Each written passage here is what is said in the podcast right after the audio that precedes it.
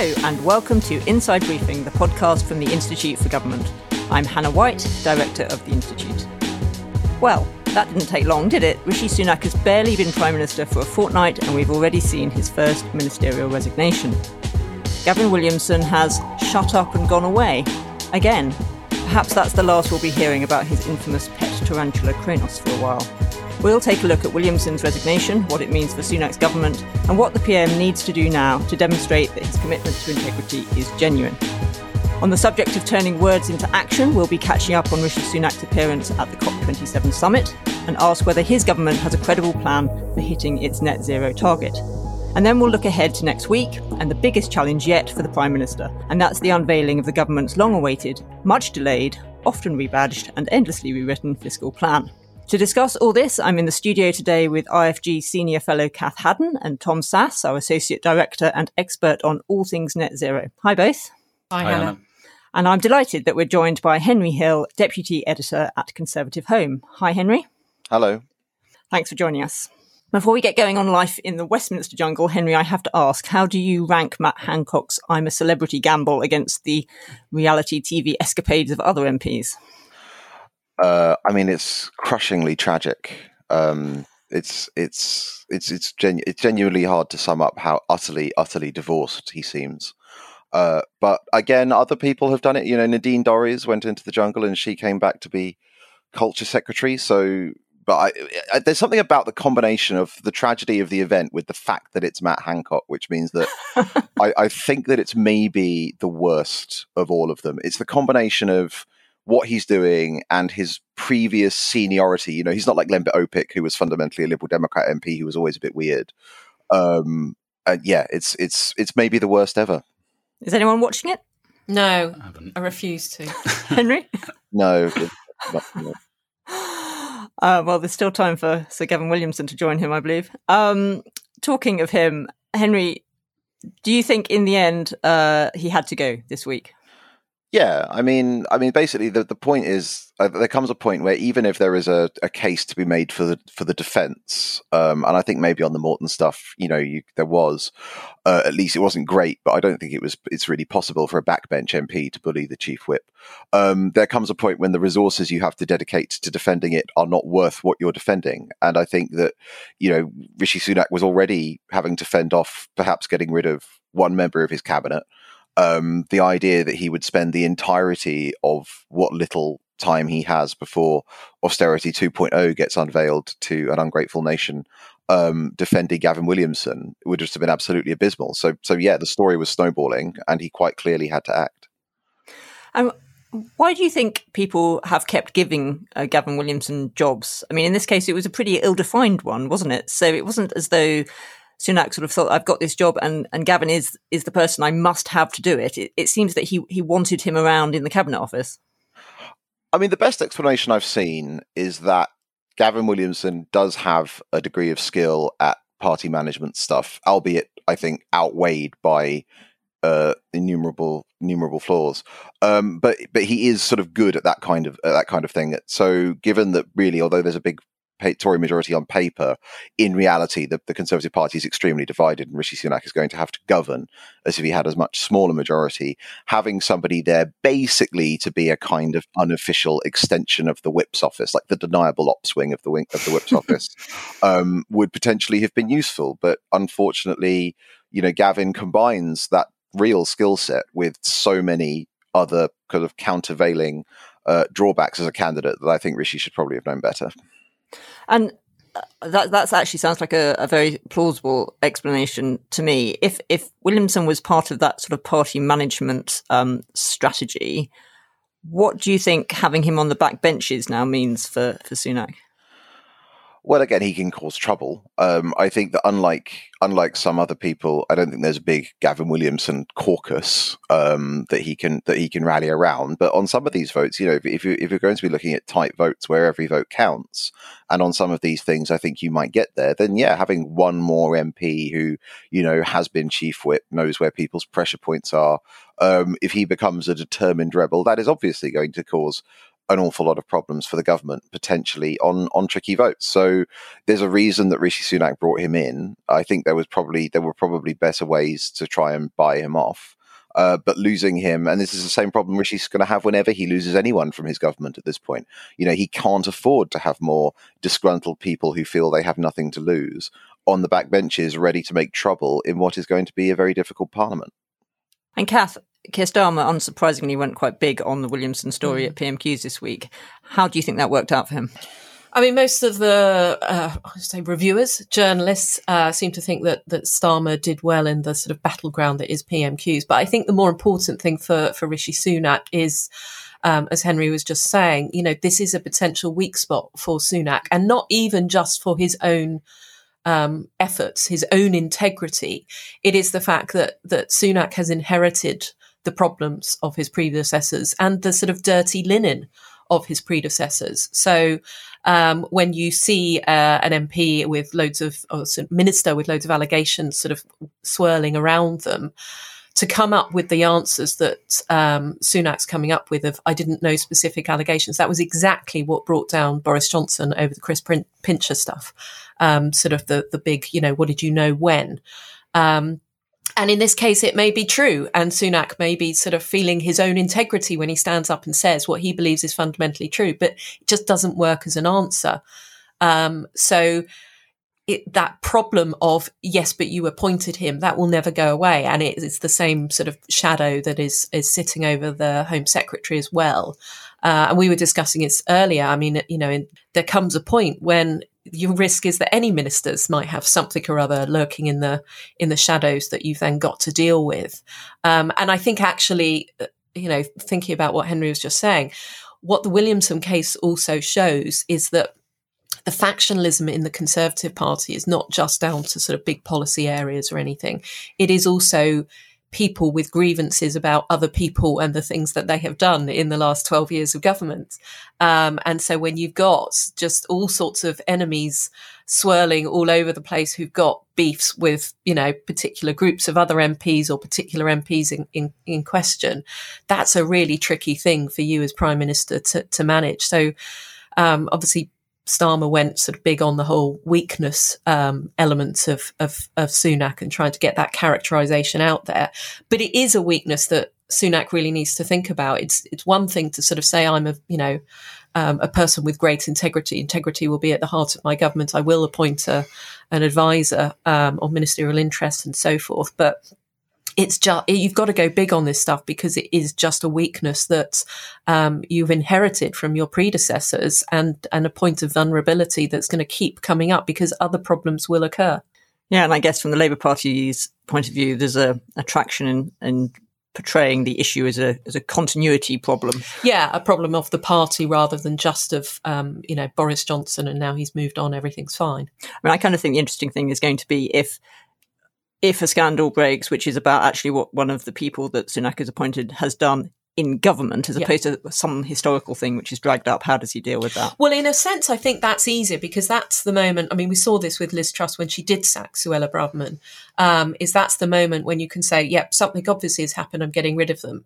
Um, in this case, it was yet again Sunak balancing the Williamson he knows versus the Williamson that's coming out in these allegations, and and it was actually Williamson who resigned. It wasn't Sunak, if the reports are to be believed, that sort of was pushing for it.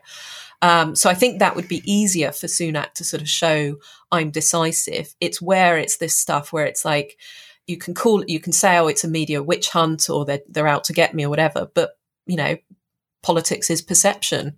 Um, and if you're saying that integrity is the heart of your government, then the public perception of integrity is something that you've got to deal with whether or not you feel that it was is right. Isn't it gavin williamson that said perception becomes reality Cath. Um, tom do we actually know what williamson was doing as a as a minister with that portfolio? What is the geospatial commission?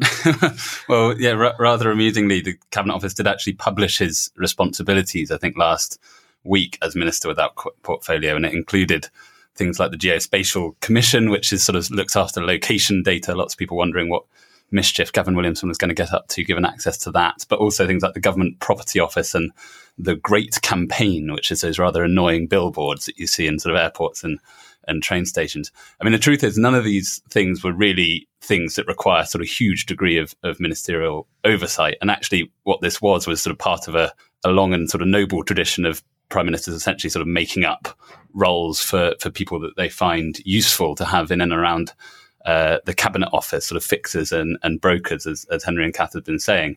Um, but the problem is those people sort of do need to be able to operate behind the scenes, and when they become the story, I think that ultimately becomes a, a bit of a problem. I mean, one of the interesting points, I think, just on, on what Henry said there about the essentially Williamson having been a sort of extension of the the whip's office. You know, mostly what you read is that he was brought in for his, his party management skills. It does point to just how difficult I think Sunak is going to find managing his party over the next couple of years. The fact that he thought he needed that supplement there. Uh, and it was sort of worth taking the risk on putting someone as controversial as, as Williamson in that position. And Henry, I mean, you have your uh, ear to the ground. How happy generally would you say the Conservative Party is right now? I mean, clearly lots of lots of factions and and as Cath was saying, um, differences of view and relationships which have built up over twelve years in government. But how is the party feeling about Sunak's start? Do you mean the party in Parliament? Uh, well, both, in fact. Uh, I, I, mean, party members, as far as we can see, uh, seem to be prepared to give Sunak the benefit of the doubt. He hasn't had a rapturous reception um, as other, you know, incoming Tory prime ministers did in, in ConservativeHome's monthly survey. You know, May and Johnson both came in with uh, astonishing scores, and and he hasn't. But they, but you know, they're broadly they're broadly supportive. I mean, I think the problem with the when it comes to the parliamentary party is that basically Rishi Sunak is trying to do something which I think is probably impossible, which is unify the Conservative Party from a position of weakness. Um, because what actually unifies Tory MPs more often than not is is strength and, and a sense of direction. You know, if you look historically, if you've got a leader who knows what they want to do and is driving towards it, most Tory, not all, but most Tory MPs will row in behind it without actually having all that much ideological objection to it, the precise direction in which they're going. You know, there are all those people who, before Boris Johnson became prime minister, said that they'd have to think seriously about whether or not they would stay in the party. Some of them ended up serving in his government. You had people who sort of really didn't like what Theresa May was trying to do with the leftward tack with the Tory party, who were then huge enthusiasts for pretty much exactly the same policy agenda under Boris Johnson. So if there was a Sunakism, uh, if you like. And if he had entered Downing Street maybe in the summer and been able to strike a positive tone, I think he could probably have cohered most of the Tory party, parliamentary Tory party, into something he could wield. But he's not. He's come in basically as the default option on the on the second attempt. He's going to have to. Uh, abandon almost all of his positive policy agenda that he put to members in in the summer in order to focus on delivering austerity that nobody is prepared for or wants and as a result when the Tory party is at a halt, it starts fighting, and once that fighting starts, it's very hard to to stop it. And I guess with the prospect of a, a an election coming up and the polls where they are, maybe quite a lot of MPs feel they haven't got so much to lose. I mean, that's. I mean, actually, one of the things that's probably going to be a great boon um, to Rishi, one of the few he has, is that um, Boris Johnson managed to repeal the awful Fixed Term Parliament Act because that means that now um, he can threaten a dissolution. Uh, he and Jeremy Hunt can say, "Look, if if you kick up, if you don't allow us to pass whatever's going to be. I mean, I know we're discussing this later, but if you don't allow us to pass what's going to be a very painful package of measures, we can't have the sort of nonsense we had after 2017, where you vote it all down and then the next day you vote that you have confidence in the government. We can simply declare this to be a confidence issue and basically trapped between austerity and a 30 point poll deficit. I think most Tory MPs will, will will vote for whatever the government brings forward. So it's a useful weapon for him. And speaking of Boris Johnson, um, can I ask your your thoughts on his resignation honours list, which is uh, making the news again? I think Rishi Sunak should spike it if he has the power to do so. Um, I'm generally a big defender of the House of Lords and a big defender of the honours system, but I think that you know it's it's an unfortunate fact that recent resignation honours have made both of those systems harder to defend. Um, so, you know, I, I don't think there's really a case for putting somebody who is a parliamentary assistant in the House of Lords uh, and making them a legislator for life. I don't think that uh, adds to the credibility of the system. So I think a relatively th- simple thing that Rishi Sunak could do, I'm not entirely sure about what the mechanical powers would be, would be he should say a resignation honours list should only be for a prime minister who has served, you know, four years or a full term. Um, I will forego my own resignation honours list if I don't win the next election, and I am you know, spiking Boris Johnson's and presumably Liz Truss's. I, it just, in order to preserve the overall system, I think that we need to stop, you know, prime ministers who've only served for a very short period of time, especially when, like Boris Johnson, they have scant respect for the system and are constantly taking the mickey um, from exploiting them. Unfortunately, we have Cath Haddon on hand who can tell us actually what the what the rules are, what the mechanism is. Um, actually, it is up to the current prime minister. I mean, the convention is that the current prime minister will uh, put forward to the Queen yeah, the resignation yeah. list, but Boris Johnson wasn't much a, a, fan of conventions, was he? No, and I think you know I agree with Henry completely that um, I think yet again we're seeing Boris Johnson managing to poke such a massive hole in a convention and practice that everyone's like, why the hell do we do that? And that needs to stop. Um, and I mean, resignation honours. You, as prime minister, you get enough opportunities to uh, appoint people to the House of Lords, and I agree. If you want the House of Lords to have any meaning whatsoever, it has to be, in some respect, on the basis of these people will make the you know necessary legislators. Um, it shouldn't be because I need to reward them because they prop me up in government. And I know there is the political reality of how um, promises of peerages help when you're doing a reshuffle and you don't want to have to give somebody a job or you want to sack them and all the rest of it. But that is terrible. It's a terrible indictment on our system that we allow that to, to continue. I think there might be easier ways for Sunak if you wanted to, to, um, um, if not completely spike, at least sort of poke a massive hole in it, which would be to support some of the suggested changes to the House of Lords Appointments uh, Commission, HOLAC, um, both in putting it on a statutory footing longer term and also in making its recommendations uh, completely transparent. And that means that if HOLAC turned around and said, actually, these Boris Johnson uh, sort of recommendations aren't a good idea, then that allows Rishi Sunak to support it and say, well, I'm listening to HOLAC, so um, sorry, no.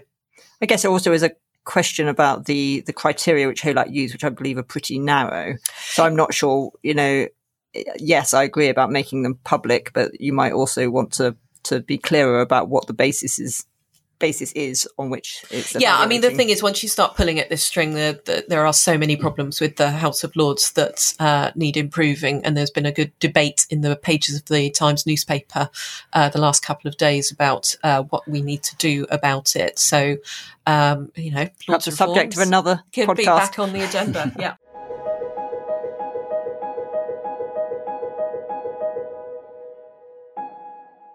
Let's shift our attention now to the global stage and Rishi Sunak's appearance at the COP27 summit. Tom, you wrote a great piece for us on why Sunak should attend the conference at the point at which he wasn't uh, going to. Do you think we should read much into the fact that he deprioritized it at the start? I don't think we should criticise him too much because I think you know ultimately he came round and, and, and he is there and he's he's sort of you know made a big speech there and, and, and put his weight behind the UK effort. I think if if it does reveal anything, perhaps a couple of things, you know, maybe a bit of inexperience in number ten. You know, this was sort of days into the Sunak premiership. Uh, they probably didn't need to be putting out a statement saying he wasn't going to COP because he was focusing on domestic priorities. I mean, that might have seemed like it was the type of line that was going to work for a while, but actually it made look Sunak look a little bit parochial and a bit sort of short-sighted when actually most global leaders were going to this, and it is the big, biggest and most pressing challenge uh, the world faces. I think the other thing it possibly reveals is is just making that shift from chancellor to, to prime minister. So I think actually in one world Sunak might have preferred not to go to COP and stay with his spreadsheets and and sort of um, focusing on the, on the autumn statement that he's got coming up. And clearly, as chancellor, he actually found it quite useful to be a bit sort of distant from the net zero agenda and sort of draw that line between him and, and Boris Johnson now that he's prime minister, actually, you know, the UK has a big record and a big role on the global stage on, on climate change to sort of defend and to push and promote. Um, and actually, lots of voters want to see their, the UK's prime minister doing that. You know, net zero is very popular. So I think he quite quickly came round, but I think it did show a couple of things about how number 10 was, was working in that initial stage. And what have you been picking up from what's been happening in Sharm el Sheikh? Is it just a bunch of leaders greenwashing their political credentials, or is there anything uh, constructive happening? So, I mean, there's there are different schools of thought on these these COPs, and some people sort of say, look, you know, we're on the sort of 27th spin of the wheel and still global emissions are going up. So it's just a kind of pointless talking shop.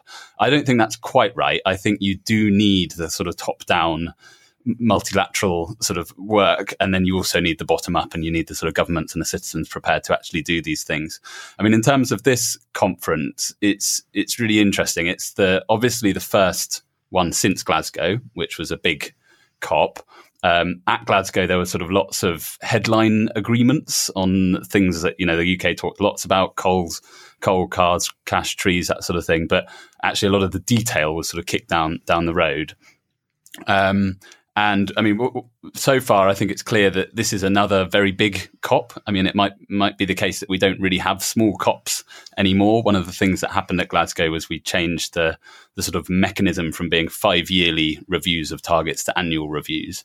And actually, I think the pressure is only going to kind of continue to increase from from here on in.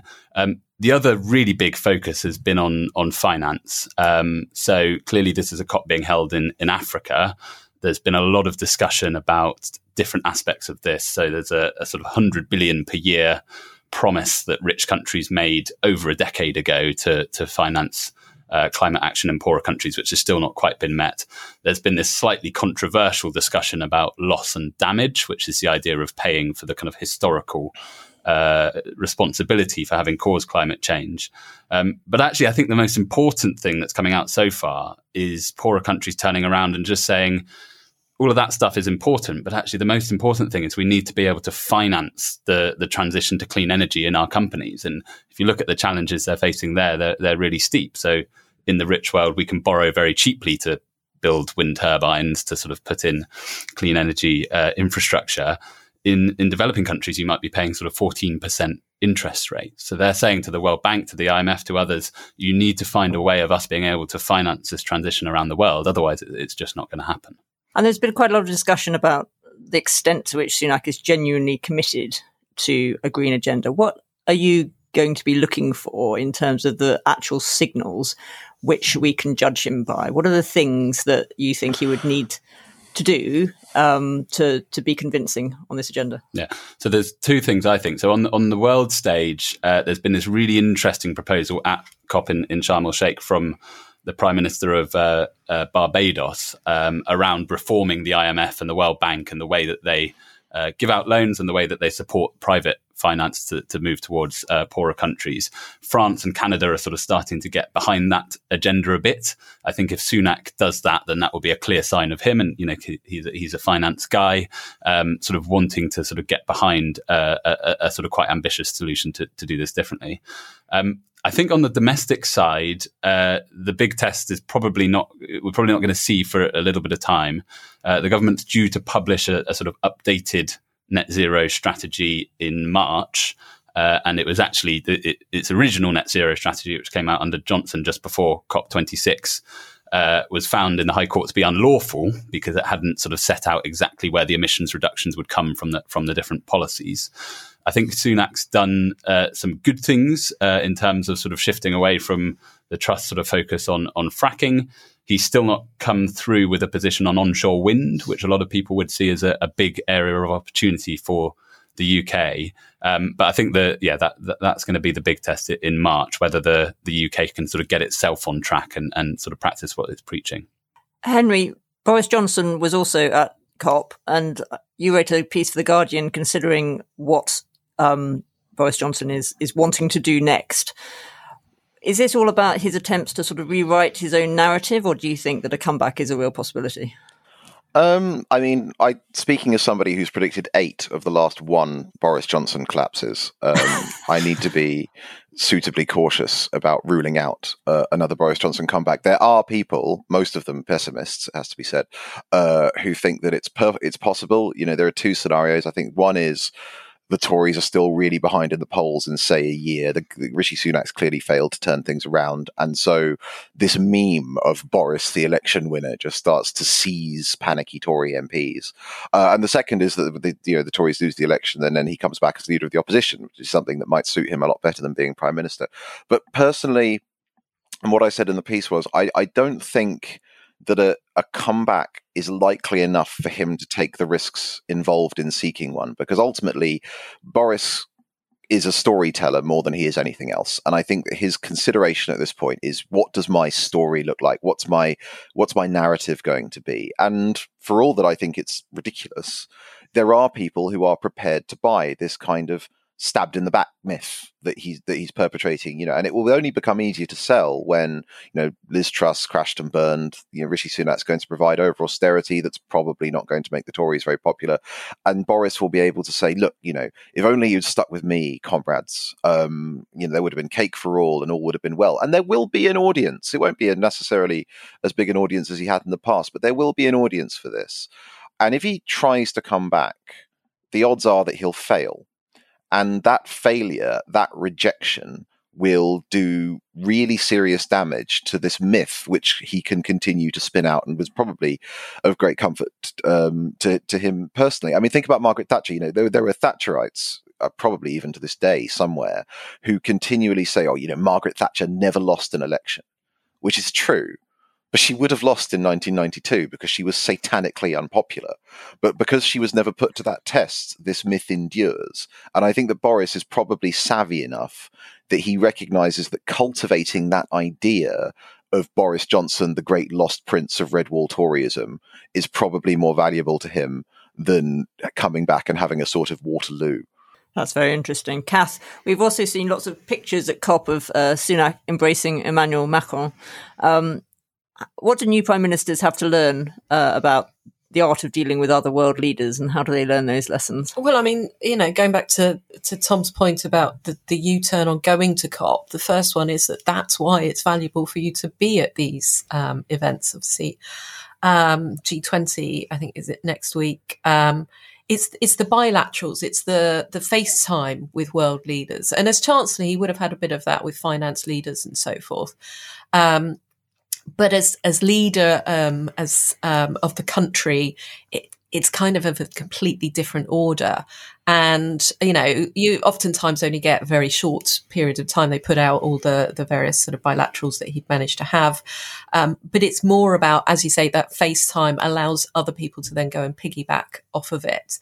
Uh, so I think that in itself would have been an important lesson that um, prime ministers have to be on the world stage, that it absorbs a huge amount of your time. And that's frustrating if you do want to just sit with your spreadsheets.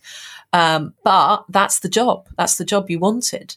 And um, if you want to get stuff done in the world, you have to be part of that gang and you have to be seen um, and you have to be sort of making time for other people. So um, I think it will be a bit of that. And I think it is very important for him that this early on he's been able to do that kind of thing because um, you know, Boris Johnson, he had had time on the world stage as, as foreign secretary, but also as mayor of London, especially running an Olympics. Um, and also he's the kind of character that is good in those scenarios. And some of it is about being able to go in uh, with almost sort of personal strength and a dominance of character uh, and so forth to be able to sort of mix it in these in these big um, world events.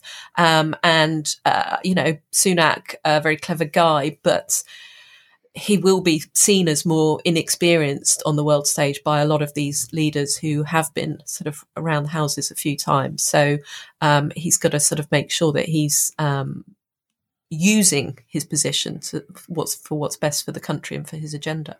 And I think the, the the Macron relationship is interesting. Apart from providing some wonderful photos this week, uh, Stefan Rousseau, I think it was, who sort of caught the two of them approaching one another. Um, you can see actually that you know if you look at their backgrounds, the two of them might have some sort of common ground in their sort of approach to politics. But also, Macron can be massively helpful to Sunak's premiership in the next couple of years. I mean, if he can start to demonstrate some progress on the small boats issue, where of course the relationship with France is, is really, really important, um, and he can sort of be that kind of link point to having that bigger role on the world stage and showing he's a sort of prime minister who can get things done. I think that's very helpful for Sunak. Very interesting.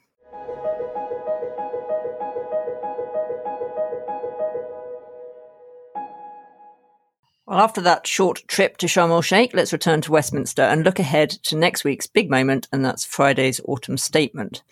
Henry, the pitch has been rolled, expectations are being managed. Is the Conservative Party ready to jump in behind whatever Chancellor Jeremy Hunt sets out? Um, I mean, I don't know if it's ready, but it will probably end up, for the reasons that I've said, it will probably end up just having to do it. um, because there really is there really is no alternative, right? I, I, th- I, think actually part of the problem is that because he's delayed the the chancellor and the prime minister have delayed this this this statement, this budget. There's a sense I don't know. I don't know the extent to which it's real, but there is a slight sense to which the fear seems to have left Tory MPs. You know, in the immediate aftermath of Liz Truss, when they were staring down the barrel of a market collapse and you know mortgages spiraling and everything else, I think Tory MPs were sort of right. Yeah, okay, Rishi Sunak's in. We're going to have to fix this. And now everything's calmed down. I think there's an element of complacency, and you can see that in the way that they're talking about fighting off different cuts and i don't think they've necessarily internalized that if they would if they don't pass what's going to be an extremely painful package of measures you will just get the Truss thing again and everything will go haywire. So Ready is perhaps pushing it a little bit, but ultimately, I think that the Chancellor and the Prime Minister will be able to get some sort of package through. Um, they are putting out scare, what I hope are scare stories at the moment, so much I think Tory MPs will be hoping are scare stories to try and make the eventual package look more palatable. And of course, they'll be trying to build in a little bit of headroom so that ideally by 2024, Rishi Sunak can find some money to give the voters uh, to persuade them to re elect him. But it, it's going to be very painful. And for Tory MPs who were elected in 2019 on a manifesto, which was really, if it was quite vague in a lot of the specifics, at least broadly about a new sort of conservatism, more at ease with public investment. For those MPs, many of whom represent seats that have voted Tory for the first time and really like took a gamble on the Conservatives. You know, they they, we they basically lost a couple of years to the pandemic. Then they lost a, then they lost a year to Boris Johnson being ineffective, and now they're sort of closing in on the general election with precious little to put on their leaflets. I think that's the way one of them put it to me. You know, just to say, look, this is what you've got after five years of this conservative government you voted for, and now they're going to have to oversee a, a program of austerity. It's it's they're, they're not ready, they're not happy, but I think they will probably do it if only to avoid a general election. And do you think there's a kind of sense in which there's a bit of it's a bit unfair for, for Hunt and Sunak the extent to which they're going to be required because of the nervousness of the markets to define the cuts and the sorts of things that they are planning to do some distance out in a way that actually is probably economically quite undesirable to have to be to give that level of specificity at this stage, but that they're going to have to do it because that's what's what's needed in order to to keep everyone calm yeah, I mean they're absolutely they're absolutely stuck between between a rock and a hard place, and and that's only really the start of the problems. You know, the the, the sheer the combination of opposition amongst conservative backbenchers specifically towards anything sort of that might be a big immediate easer. You know, what, what's the biggest thing you could do to try and close the fiscal gap without doing cuts? It's growth. What are the two things you could do to deliver growth? Immigration or house building. Ideally, both, but you know, one of the two. Uh, Tory MPs won't wear either of them. Um, you've got the imperative of protecting things like the pension triple lock and other and other entitlements, which means you have to raise taxes even further, which I think is probably economically counterproductive. So, yeah, they're in a really bad spot. You know, it's, it's a function of being in a democracy that you, you you can't necessarily sit back with the sort of Olympian seeing like a state detachment and just do what you think is best. You do have to balance different uh, different competing pressure groups and so on. But it's it's I do I think Jeremy Hunt probably has perhaps the most miserable task that has faced any conservative chancellor that I can immediately think of off the top of my head. It's also worth saying I Henry says out there some of the sort of different groups of issues that are likely to be um, you know, problem for, for Hunt and Sunak. And some of that falls into the things that are very much constituency felt. So anything that adds to sort of the cost of living problem, anything that, um, you know, their particular constituencies, whether it's planning or, or whatever, that um, are felt very acutely. Some of it's the sort of more uh, the policy profile, the 2019 manifesto, um, you know, particular views on, on on various policy issues. But there is something also about the sort of overarching narrative. If you come out with then a shambolic um, budget, which is effectively is, um, then you know just adding to the chaos adds a narrative problem. If you come out with one that is so much a sort of horror show, which again I, I do think a lot of the stuff out at the moment is scare stories, um, but if you come out with something that's just such a horror show, most of the public won't really look at the detail of it. They'll just think that anything bad is, is as a result of this government's um, cutting stuff or adding, you know, economic woes and so forth. So they've got to come out with something that implies some kind of jam tomorrow, or um, in some way seems sensible enough that um, yes, we've got to have some hard times, but we're all in it together. Another Hancock f- phrase, um, but um, uh, you know, gives at least conservatives something that they can talk about on the doorsteps for the next sort of six months or so um, to try and then claw back something in sort of 2023 24 uh, so that they get to a better narrative so the narrative framing for all of this is almost as important as the sort of detail of, of what's going into it. And, and historically Cath these moments are, are sort of all about the chancellor but in this case it feels different doesn't it? I mean this is this fiscal event is is really going to define Sunak's premiership. Yeah, I mean, it was funny. I read something when um, Liz Truss appointed Jeremy Hunt that sort of implied that she wanted to sort of offload all this nasty stuff onto him. Um, Sunak then coming in, both being a former chancellor and keeping Jeremy Hunt on, um, it is impossible for sort of him to intertwine his responsibility for it. And in the same way that Liz Truss was um, ultimately responsible for the the mini budget that brought down first her chancellor and then her. Um, Sunak can't distance himself for us. I mean, the most, you know, I talked about the possibility of chaos. The most um, illogical and terrible thing to happen would be some kind of rabbit out the hat that um, Hunt announces that then number 10 say, oh, he didn't tell us he was going to do that. Um, that's another reason why you can imagine Sunak has been wanting to sort of pore over everything that, that Hunt is doing in these few weeks. And Henry, is there any way in which the new government can persuade voters at this stage that this is a new administration with a new plan? Or is it just inevitable that it's seen as uh, continuity with the, the Conservative Party, which has been in power for 12 years? I mean, the, the Conservatives until recently have done a really remarkable job um, of persuading voters that they that they've regenerated into a new government um, when they when they've been in power for as long as they have. I think again, the problem is just that there's there's no positive sense of forward direction here. You know, it, it, if Rishi Sunak had come in perhaps in the summer when you know without the without the whole Truss stuff um, and been able to push forward with whatever a positive Sunak agenda looked like, then maybe I think it would have been an uphill struggle. I think there's only so many times you can sort of pull the same trick, but maybe they'd have been able to give voters the sense of like, right, new team, new direction, great. But as it is, the, the, the centerpiece of this government, apart from a couple of ill-advised things like the Bill of Rights bill, which is apparently back, is going to be this austerity program. There's no there's no positive message for the nation here, so I think it's very difficult to see how voters, even if if if they do carve Rishi Sunak off from the rest of the Conservative period, I don't see how that's a positive thing because Rishi Sunak will simply be Mr. Cuts.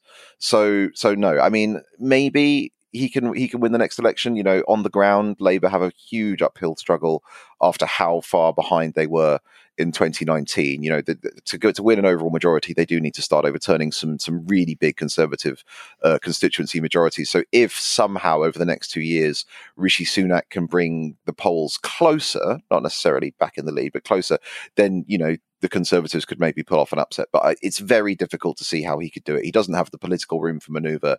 He doesn't have a cohesive parliamentary party to do behind what he wants to do. He doesn't have the fiscal room uh, I, I don't see how he does it myself. And Tom, in terms of spending cuts, what will you be looking out for? So I think think one of the interesting things to watch for is the balance between spending cuts and tax rises. So George Osborne, who we understand is is back in uh, number eleven advising, when he went for his program of austerity, was much more sort of heavily focused on cuts. Uh, but clearly, you know, as our performance tracker has highlighted, we're in a very much worse position than we were in in 2010.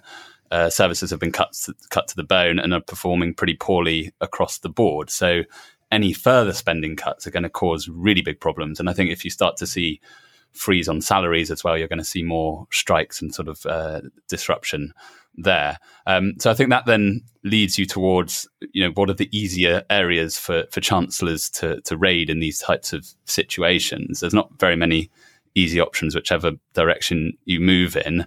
Clearly, he's probably going to look at things like overseas aid, probably look at some of the capital investment, but again, that starts to hit at some of the the growth priorities. The other area, which I think, you know, apart from having to sort of try and, as Cath says, find some sort of positive vision, what is sort of Sunak's optimi- optimistic area for people to focus on. Is it education and the kind of skills agenda under Gillian Keegan or something like that? I think the other thing which they have to do in this budget is, is on energy because that is a, a huge uh, cost at the moment uh, to the public finances. And they've said they're going to find a replacement for the energy price guarantee. We're also waiting to see this energy saving campaign. it's getting colder, and that's one of the things that could save uh, the government quite a bit of money, but we haven't seen that yet. And Cath, there'll be much made, no doubt, about the OBR's forecasts uh, mm. around the, the, fiscal statement.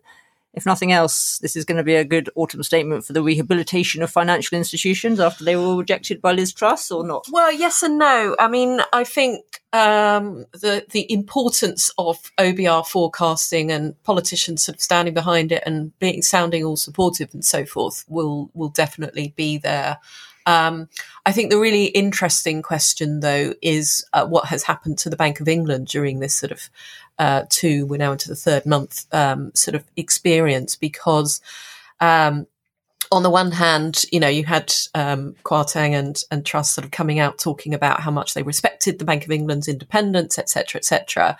But there have been a number of commentators starting to talk about um, you know, the, the governor, um, his competency, questions about the remit, questions about the sort of balance of, of what the bank is trying to achieve versus what the government is trying to achieve, the tension there and so forth. And um, have started to see commentators sort of you know, questioning do we need to look again at, at, the Bank of England and not necessarily its overarching independence, but um, um, its its terms of reference, the way in which it operates, etc., etc.